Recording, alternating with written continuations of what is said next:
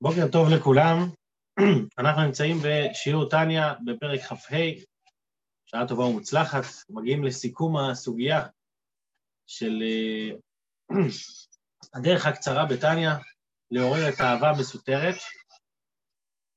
מה בגדול יש לנו עד כאן? אמרנו שכל תחילת פרק אנחנו צריכים להציג את המפה הכללית. המפה הכללית של הסדרה האחרונה שבה אנחנו עוסקים היא האהבה המסותרת שיש לכל יהודי. בפרקים י"ח וי"ט אדמו"ר זה כן הניח לנו את אותה אהבה מסותרת, מה השורש שלה, איך היא ירושה לנו מאבותינו, וזה שהיא חוכמה שבנפש כמובן, וההשפעות שלה, כמובן, מה אה, המבוקש שלה, מה היא רוצה בעצם אותה אהבה, מה העניין שלה. אה, ובסוף פרק י"ט, אדמו"ר הזה כן הסביר לנו גם איך כלול באותה אהבה גם יראה. זאת אומרת, כשבן אדם אוהב משהו מסוים, אז הוא ירא מלהתנתק מאותו משהו, מאותו, מאותו עניין. אז, ואז נכנסנו בפרקים כ' וכ"א לסוגיה של אחדות השם. זה בגדול האמונה שאין עוד מלבדו, וזה שהקדוש ברוך הוא המציאות היחידה, וכל המציאות של הקליפות ושל הספרה אחרא היא מציאות שמנגדת לאותה הנחה, לאותה הנחת יסוד, והיכולת שלה להתנגד לאותה הנחת יסוד היא בעצם חלק מהתוכנית האלוקית שבאה לידי ביטוי על ידי צמצומים רבים וירידה וסדר השתלשלות מדרגה לדרגה. כמובן אני אומר את זה במילה אחת, אני מעריך שבסיום פרק כ"ה אנחנו גם נעשה לזה סיכום טיפה יותר מפורט. ואז, ואז הוא העריך לדבר על העניין של הקליפות, מאיפה הקליפות מקבלים את הכוח שלהם והאחריות שלהם, איך יכול להיות דבר שהוא מנגב לקדושה. בסיום הנושא של אחדות השם, אבל אמור זה כן לדבר, אוקיי, עכשיו אחרי שאנחנו יודעים איך שאין עוד מלבדו בכל, גם לפני בריאת העולם וגם אחרי בריאת העולם, כעת אפשר להבין מה זה מצווה ומה זה עבירה. אז מצווה זה תכלית החיבור, זה חיבור אינסופי, והן במצווה והן בלימוד תורה, שאתה מתחבר לא רק עם הרצון של הקדוש ברוך הוא, אלא עם הקדוש ברוך הוא בעצמו, עם חוכמתו של הקדוש ברוך הוא. לאחר מכן, פרק כ"ד, מה שלמדנו עד עכשיו, בכמה ימים האחרונים, זה ש... שבכל עבירה ועבירה מתנתקים ממש כמו בעבודה זרה. ולמה היהודי אה, לעבודה זרה מוסר את הנפש, ולכל עבירה הוא לא מוסר את הנפש בשביל לא לעבור אותה? בגלל שיש מושג שנקרא רוח שטות, והרוח שטות מכסה על האמת, ואומר לבן אדם, שמע, אתה לא נפרד באמת מאלוקים, אז הכל טוב. אז אה, למה זה רוח שטות? מכיוון שבכל עבירה ועבירה רמת ההתנתקות היא שווה. איפה כן אנחנו מוצאים חילוקים בעבירות, זה אחרי העבירה. זאת אומרת, מה, מה רמת הפגם שפגמת על ידי אותה עבירה. אבל עצם נקודת העבירה היא שווה בכל העבירות ממש. בין אם זה עבודה זרה, שזה כביכול הכי חמור, ובין אם זה משהו קטן, שעבירות שאדם דש בהם בעקביו, בעקביו, דברים קטנים שאנחנו לא מייחסים להם חשיבות, אבל למה אנחנו לא מייחסים להם חשיבות? רק בגלל אותה רוח שטות שאומרת שהכל בסדר ולא קרה שום דבר. אז זה בעצם הנקודה של פרק כ"ד, וישירות אחרי זה מגיע פרק כ"ה שהוא סוגר את הנושא והוא גם בעצם סוגר את הסוגיה. פרק כ"ה, מה נורא זה כן, הוא אומר לנו, אם אנחנו מבינים את הנקודה הזאת, שבכל עבירה ועבירה אנחנו מתנתקים, אז ודאי שאנחנו לא רוצים להתנתק. ואם בן אדם יפעיל את השיקול דעת, את המחשבה, שאיך הייתי מתנהג במצב מסוים ואיך אני מתנהג עכשיו, אז אותה מחשבה, בעקבות התבוננות קלה, אמורה לעורר אצלו את הרצון לא לרצות להתנתק גם בעבירה קלה. זאת אומרת, כשאנחנו נחדיר לראש שלנו שהי, אתה, אתה בא לדבר עכשיו לשון הרע על מישהו, אבל חכה רגע, אם היו מצמידים לך אקדח לראש, היית אומר, אני מוכן למות, העיקר לא, לא להתנתק מהקדוש ברוך הוא, אז אומרים לך, אז אם לזה היית מוכן למות, אז גם, גם לדבר לשון הרע אתה, אתה צריך לפחות, אם לא, אם לא להיות מוכן למות, לפחות אה, להתאפק, לא, לא לדבר. שכולם מסכימים שלהתאפק לא לדבר, זה קצת יותר קל מאשר אה, להגיד אני מוכן למסור את עצמי למיטה. אז הכוחות נפש האלה, בן אדם צריך להשקיע גם במקומות הנכונים. זה בעצם הנקודה של פרק כ"ה, ונראה איך זה מגיע לידי ביטוי בכמה פרטים. למשל, אנחנו נראה מה, מה, מה, האם באמת החומרה של עבודה זרה מבחינה טכנית היא, אותה, היא, היא חומרה יותר חזקה מעבירות אחרות? ונקודה שנייה שאנחנו גם נראה, שבאמת למה האדמו"ר הזה כן אמר בסוף פרק י"ט, שכלול באותה אהבה גם התחילו? כי בעצם כשאתה מתחיל מלמטה למעלה, אתה מבין שאם יש לך פחד להתנתק, אז על אחת כמה וכמה שאמור להיות לך רצון וחשק להתחבר.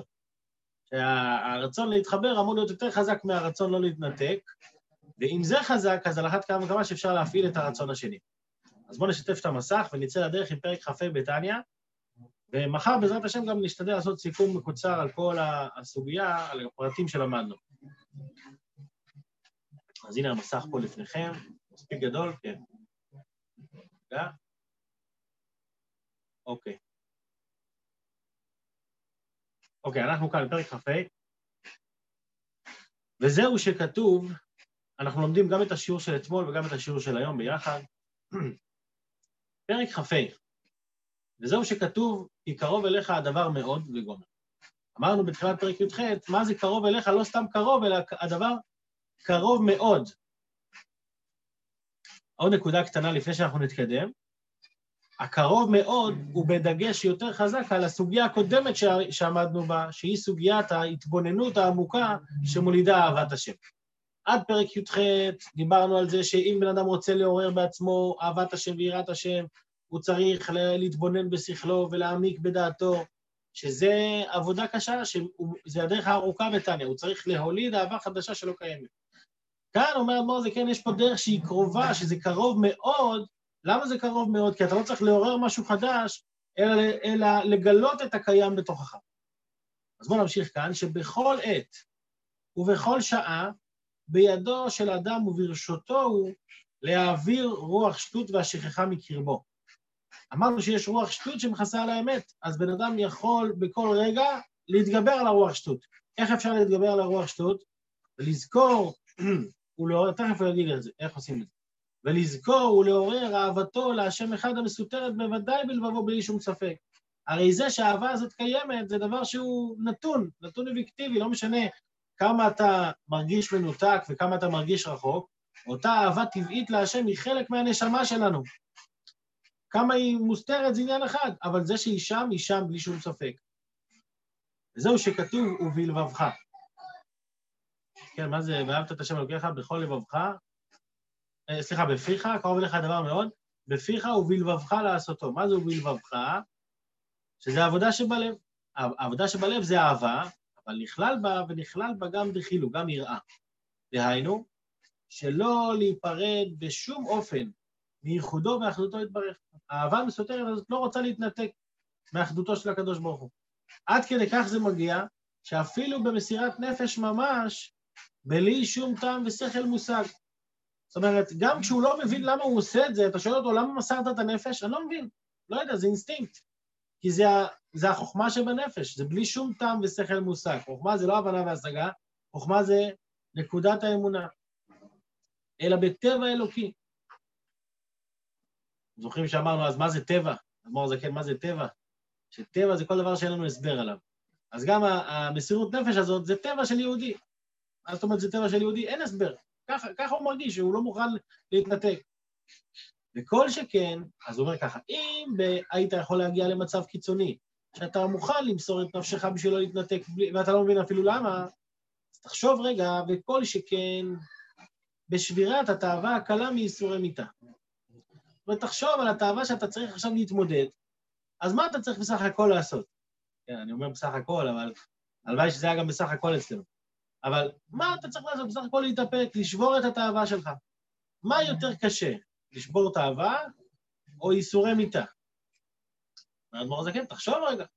הרי היית מוכן למסור את נפשך על קדושת השם. אז פה, שלא מדברים איתך עכשיו להרוג את עצמך, מדברים איתך, מדברים איתך רק על זה שפשוט, פשוט תתאפק במה שאתה, שאתה צריך לעשות. הקלה מייסורי מיתה, ודאי אומר האדמו"ר הזקן שקרוב אליו הדבר יותר לכבוש היצר. ברור שאתה יכול לעצור. רק תתבונן בעניין הזה, ואתה תוכל באותו רגע לעצור. הן, אבל יבוא בן אדם ויגיד, אוקיי, לעצור כן, אבל מי אמר שאני עכשיו אתחיל להיות יותר טוב? אולי אני רק כל היום אהיה עסוק בלעצור דברים. אומר לא, אומר אמר זה כן לא, הן בבחינת סור מרע, גם בסור מרע, וגם בהמשך הוא יגיד ועשה טוב.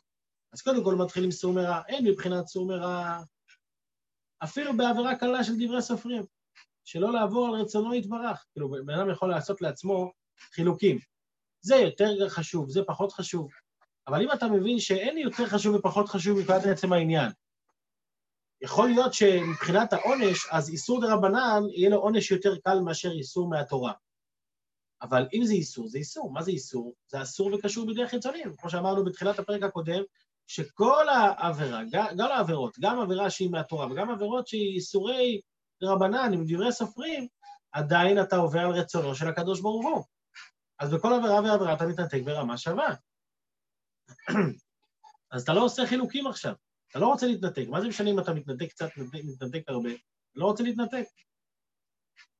מאחר שנפרד בה מייחודו ואחדותו כמו בעבודה זרה ממש בשעת מעשה, בשעת מעשה, כן? כי הדגשנו בשיעור שעבר, שאחרי מעשה יש הבדל, אבל בשעת מעשה אין הבדל. בשעת מעשה אתה אותו באותו ניתוק. אז יבוא בן אדם ויגיד לעצמו, אה, אוקיי, אם אתה אומר לי, שמע, אני לא מרגיש שאני מתנתק לגמרי. למה? כי על כל דבר אני אחר כך יכול לעשות תשובה. יבוא, אני אעשה איזושהי עבירה קלה, אני אעשה עליה תשובה, אני, אני מתחרט, אני אעשה תשובה. בא אדמו"ר הזקן והופך פה את הטענה לצד שני. הוא אומר פה כזה דבר, הוא אומר, אל תחשוב לך, אל תחשוב לך שרק בעבירות רגילות אפשר להתחרט ולעשות תשובה. דע לך שגם בעבודה זרה, גם אם בן אדם שעבר את העבירה הכי הכי קשה, גם פה הוא יכול לעשות תשובה אחר כך. כמו שאומר אדמו"ר הזקן כאן בשורה הזאת. והרי גם בעבודה זרה יכול לעשות תשובה אחר כך. הוא בא, הוא בא לסלק פה, אה, הוא בא להסיר פה עוד טענה אחרונה של הבן אדם לפני שהוא... כאילו אמרת, אה, אה, הוא אומר, אומר ליהודי, תשמע, היית מוכן למות על קידוש השם? כן. אז, אז, אז תתאפק, אל תעבור עבירה. אז מה הבן אדם עונה? למה אני מוכן למות על קידוש השם? כי שם אני מתנתק באמת. ברגע שבן אדם ממיר את דתו, זהו, זה אל חזור, אי אפשר לעשות על זה תשובה. אומר הדבור הזה, כן, רגע, רגע, רגע, מה אתה אומר שאי אפשר לעשות על זה תשובה? אני אומר לך שאפשר לעשות על זה תשובה. גם על עבודה זרה אפשר לעשות תשובה.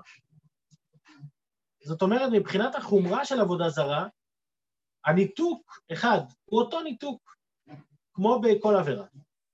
שתיים, בשביל לחזור ממצב של עבודה זרה, הדרך היא אותה דרך, כמו, כמו מכל עבירה. אז למה בן אדם חושב שלא? בגלל שיש לו רוח שטות. זאת אומרת, הרוח, אפילו הרוח שטות מבינה שהיא חייבת קווים אדומים. והקו האדום שלה זה בעבודה זרה, כי אז היא אומרת לעצמה, כי אז היא אומרת לעצמה, אני, אני מתנתקת לגמרי. אמר אדמו"ר זה כן, לא, אתה לא מתנתק לגמרי בעבודה זרה. זאת אומרת, אם זה היה השיקול שלך, תבין שגם בעבודה זרה אפשר לחזור, לחזור בתשובה. אז מה אתה רואה? אתה רואה מזה ש, שמבחינת חומרת העבירה בשעת מעשה, היא, אותה, היא באותה חומרה. וזה לא ששם אי, אי אפשר, אין, אין דרך חזרה, יש דרך חזרה גם משם. לכן כמו ששם אתה לא עושה חשבונות. אתה לא אומר לעצמך, בואנה, יש דרך חזרה. אתה אומר לעצמך, אני לא רוצה להיות מנותק, כי אתה מרגיש ואתה חש שעכשיו אתה מנותק באמת.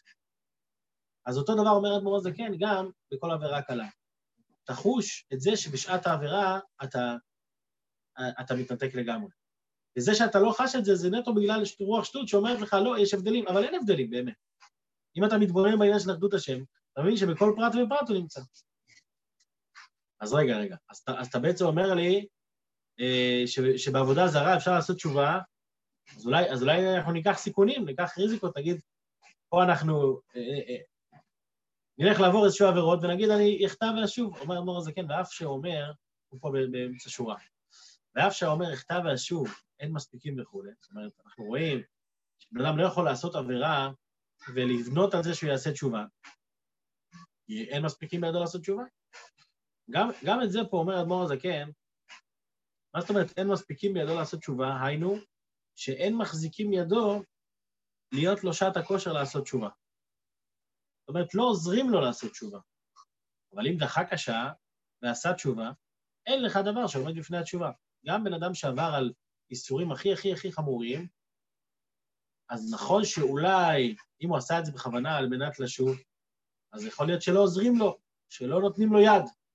אבל אם הוא בעצמו מתגבר ו- ו- וחוזר, אז בכל זאת אה, הוא יכול, כמו, ש- כשלמדנו באחד הפרקים הקודמים על רבי אלעזר בן דרודיה, שעבר על כל העבירות שבתורה, או כל, כל, כל גילויי העריות, כתוב שהוא עבר, עד שיום אחד הוא תפס את עצמו, נעמד בין שני ערים, שם את ראשו בין רגליו וגאה בבכייה, עד שיצאה נשמתו.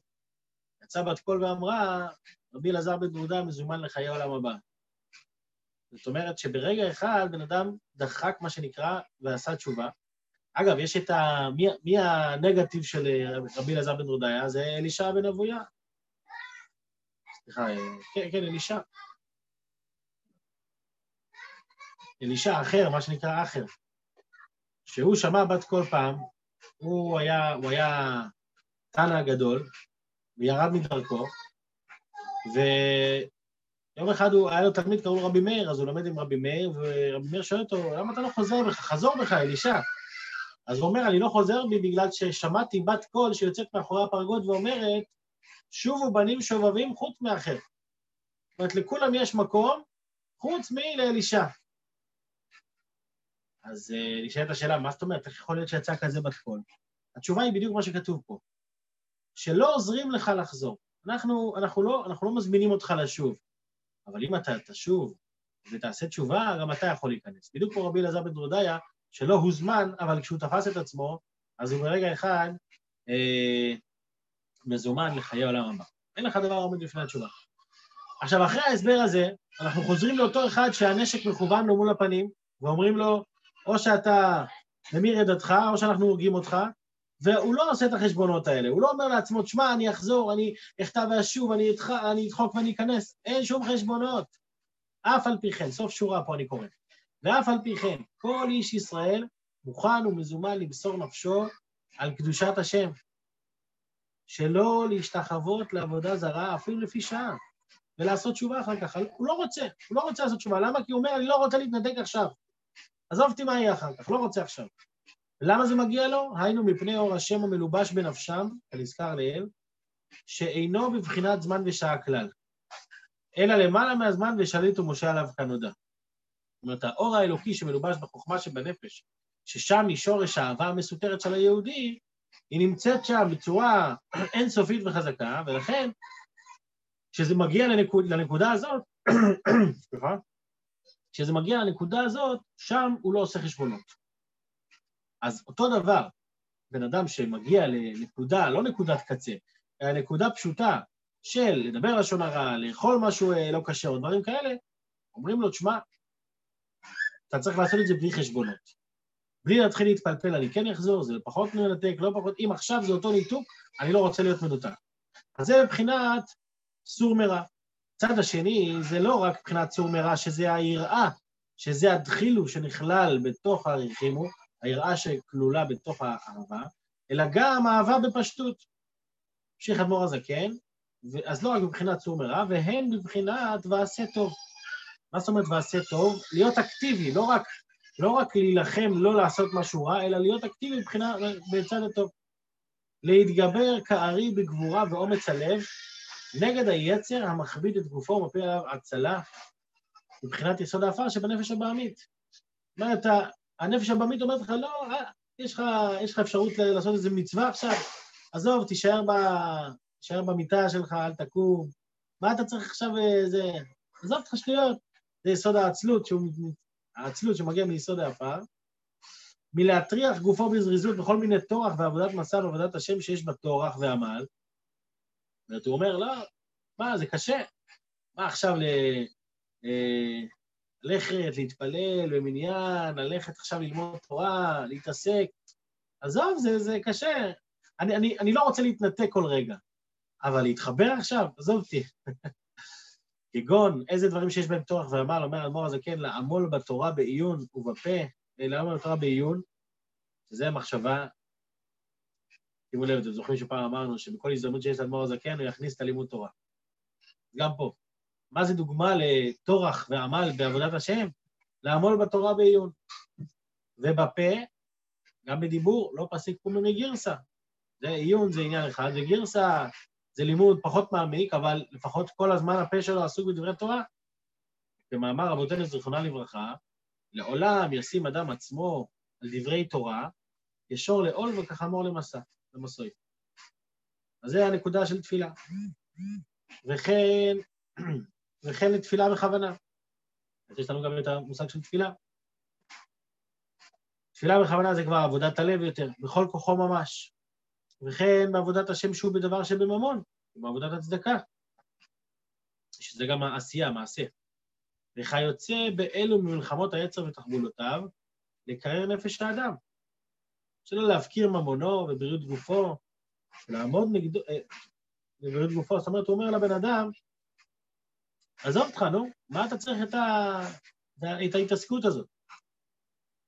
אומר האדמו"ר הזה, כן, גם פה, גם לזה קרוב מאוד לנצח. זה, גם, זה מלחמה אולי טיפה שונה, כי זה לא מלחמה בשביל לא להפסיד, אלא מלחמה בשביל לנצח.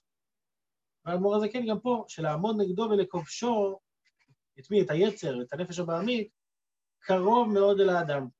כל אחד יכול לעשות את זה, כל אחד. שישים אל ליבו, שלנצח היצר וכל זה ויותר מזה, ולעשות הפכו ממש, קל מאוד מייסורי מיתה, השם ישמרנו. אותו, אותו מהלך, אותו מהלך שהוא עשה קודם, הוא אמר, אם היו אומרים לך למות, היית מת. אז בוא, אל תמות, רק תתאפק. הוא אומר, אותו דבר, תעשה את החשבון לצד השני. אם היו אומרים לך למות, היית מת, אז, אז לא אומרים לך למות, אומרים לך רק לקום מהמיטה. אומרים לך רק, להתגבר, רק להתגבר על העצלות ולעשות משהו טוב, לתת צדקה. תכניס את היד לכיס ותעשה משהו. ת, ת, תוותר על ההתלבטויות, פשוט תעשה. אגב, זה לא, לא סתם, זה מאהבה מסותרת. לא סתם, זה מהחוכמה שבנפש. כי בן אדם בשביל להצליח במלחמה הזאת, הוא חייב להשתמש יותר באינסטינקטים ופחות ב... פחות בהתבוננות. שימו לב שהאהבה הראשונה, עד פרק י"ח, זה אהבה כזאת שאני צריך עכשיו להפעיל את המוח ולהתבונן ולהתפלל שעות. איך הוא אמר, בינוני המתפלל כל היום כולו. כאן, כאן הדגש הוא על הכיוון ההפוך. אל, ת, אל תחשוב יותר מדי, כי אם תחשוב יותר מדי, אתה תתחיל להגיד, אפשר לחזור בתשובה על זה, ואפשר לעשות את זה, גם עבודה זרה אפשר. אל תחשוב, תפסיק לחשוב, פשוט תעשה. יש לך אפשרות לתת צדקה, תן צדקה. יש לך אפשרות לקיים מצווה, תעשה אותה. אל תדחה דברים, אל תגיד יהיה טוב. העודף של ההתבוננות שלנו זה, זה המכשול שלנו. רואים שאנשים שהם, כמובן, בן אדם לא צריך לעבוד כל החיים רק מתוך אינסטינקטים, אבל בעבודת השם, לפעמים האינסטינקטים זה דווקא הפתרון שלנו למצב שלנו. כי יש לנו, יש לנו לפעמים בחירה, או שאנחנו אה, לא נעבוד באינסטינקטים, נעבוד, נהיה מחושבים, אבל לא נתקדם אף פעם, או שתפסיק להיות מחושב, אבל תתקדם. פשוט תעשה מה שצריך. ולעשות מה שצריך זה חוכמה שבנפש, זה אהבה מסותרת. לכן זה גם דרך קלה. כי לא מדובר פה על שינוי פנימי שבן אדם עובר, לא, אנחנו נשארנו אותו, אותו בני אדם. רק הפסקנו לחשוב קצת, שלא יצא מפה כאילו, כאילו דורשים אדם לא לחשוב, הפוך. יש פה התבוננות, יש פה אחדות השם, שימו לב שהדרך הקצרה תופסת גם יותר מקום בתניא, כי זה דרך, אבל עדיין זה דרך שהיא אינסטינקטיבית. אנחנו רק צריכים להפעיל את האינסטינקט הזה. וייסורי מיתה, אני אמשיך פה בשורה הראשונה. וייסורי מיתה, השם ישמרנו, היה מקבל באהבה וברצון שלא להיפרד מייחודו ואחדותו יתברך, אפילו לפי שעה. להשתחוות לעבודה זרה, חס ושלום. אז קח את הדבר הזה, תפעיל אותו גם על הצד השני. וכל שכן שיש לו לקבל באהבה וברצון, כדי לדבקה בו לעולם ועד. הרי אם אני מעריך בן אדם מסוים, כן, אני, יש איזה רב גדול שאני מעריץ אותו, ואני שומע שמישהו מדבר נגד הרב הזה, אז אני ישר מתקומם, איך אתה לא מתבייש? קצת, קצת כבוד לרב. אז אם אני כל כך מתקומם שלא ידברו נגדו דברים שליליים, על אחת כמה וכמה שאני צריך, לי, שאם יש לי אפשרות להתחבר אליו, אני אעשה את זה. למשל, אה, אותו רב מגיע ועושה הרצאה בשכונה שלי, אז אני לא עכשיו אגיד, שמע, עזוב אותך, נו, אני... זה הרב שלי, אני בא, אני יוצא מהספה, נרשם, מגיע, עושה את המאמצים, אני מעריך את זה. אז הוא אומר אותו דבר ככה, אם על עבודה זרה אתה מוכן, בצד השלילי אתה מוכן להשקיע כוחות, בצד החיובי כל שכן. כל שכן שיש לו לקבל באהבה ורצון, יהיה דבקה בו לעולם ועד. איך דבקים הקדוש ברוך הוא לעולם ועד? דהיינו, שיעשה רצונו יתברך בעבודה זו. שאתה עושה את מה שהוא רוצה, את המצוות, המצוות, לומד תורה. מה קורה אז? יתגלה בפנימית רצון העליון בבחינת פנים. הפנימיות של הרצון יתגלה על ידי המצוות והתורה, וגילוי רב, ולא בהסתר כלל. אם אתם זוכרים מה שדיברנו בפרק כ"ג. וכשאין שם הסתר פנים, כשאין שום הסתר פנים ברצון העליון, אזי אין דבר נפרד כלל וכלל. להיות יש דבר בפני עצמו.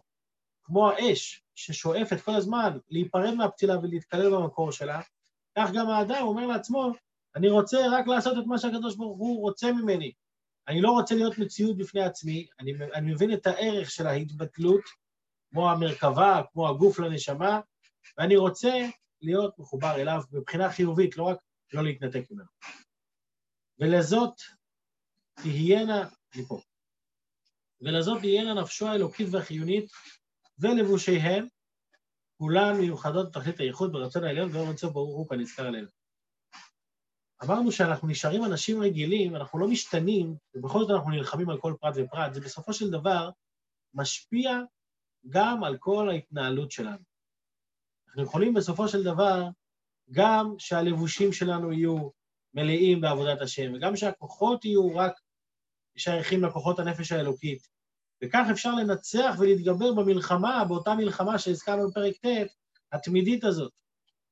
אז נכון שאנחנו לא נהיה צדיקים, אבל אפשר כל רגע ורגע להילחם מחדש על ידי גילוי האהבה המסותרת הזאת. וכשאני מתחבר לקדוש ברוך הוא, כשאני עושה מצווה, אני עושה את הרצון שלו, אני מתחבר ברמה אינסופית, ברמה נצחית. ובזה אדמו"ר זקן מסיים את השיעור שלנו היום, וייחוד זה, למעלה, הוא נצחי לעולם ועד. אמנם פה, כשאדם סיים מצווה, הוא ממשיך הלאה. אבל למעלה, הקיום של המצווה הזה הוא נצחי לעולם ועד. למה הוא נצחי? כי התחברת לרצונו של הקדוש ברוך הוא. והרצון של הקדוש ברוך הוא הוא אחד איתו ממש, והוא נש... הוא אין, אין בו שום שינוי. אז כשהתחברת אליו, התחברת אליו באופן נצחי. כי הוא יתברך ורצונו למעלה מהזמן. וכן גילוי רצונו שבדיבורו, שהיא התורה, היא נצחית. וכמו שכתוב, דבר אלוקינו יקום לעולם, ודבריו חיים וקיימים וכולי, ולא יחליף ולא ימיר דתו לעולמים. זאת אומרת, כשאתה מתחבר לתורה, שהיא התורה של הקדוש ברוך הוא, אתה מתחבר אליו בצורה נצחית. עכשיו, נקודה מעניינת, נקודה מעניינת על. אחד מעיקרי הדת, אחד מיסודות האמונה שאומר, שאומר הרמב"ם, יש פה ציטוט אפילו מהפיוט, יגדל אלוקים חי, אחד מיסודי האמונה שלא יחליף דתו, לא, אה, לא יחליף הקל ולא ימיר דתו לעולמים. נשאלת השאלה שאמרתי לפני כמה ימים, נשאלת השאלה למה צריך, למה זה אחד מעיקרי האמונה? שאלוקים לא יחליף את, ה, את התורה ואת הדת שלו. להאמין שיש אלוקים קיים, אני מבין. להאמין ש, שהוא יחיד ואין בלתו שהוא ברא את העולם, שהוא נתן תורה, אני מבין שזה יסוד בדת. אבל למה זה שהוא לא יחליף את הדת, זה גם, זה גם יסוד. הרי אם הוא מחר מתגלה, הוא אומר בוא נחליף, בוא נחליף. מה קרה? זה הרצון שלו.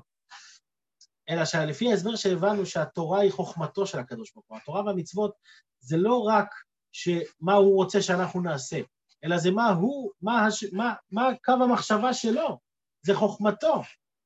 אז אם זה חוכמתו, אז זה לא יכול להתחלף. לכן זה, לכן זה אמונה מעיקרי הדת. כי האמונה שלנו בתורה היא אמונה שזה, שזה המחשבה שלו, שזה הוא.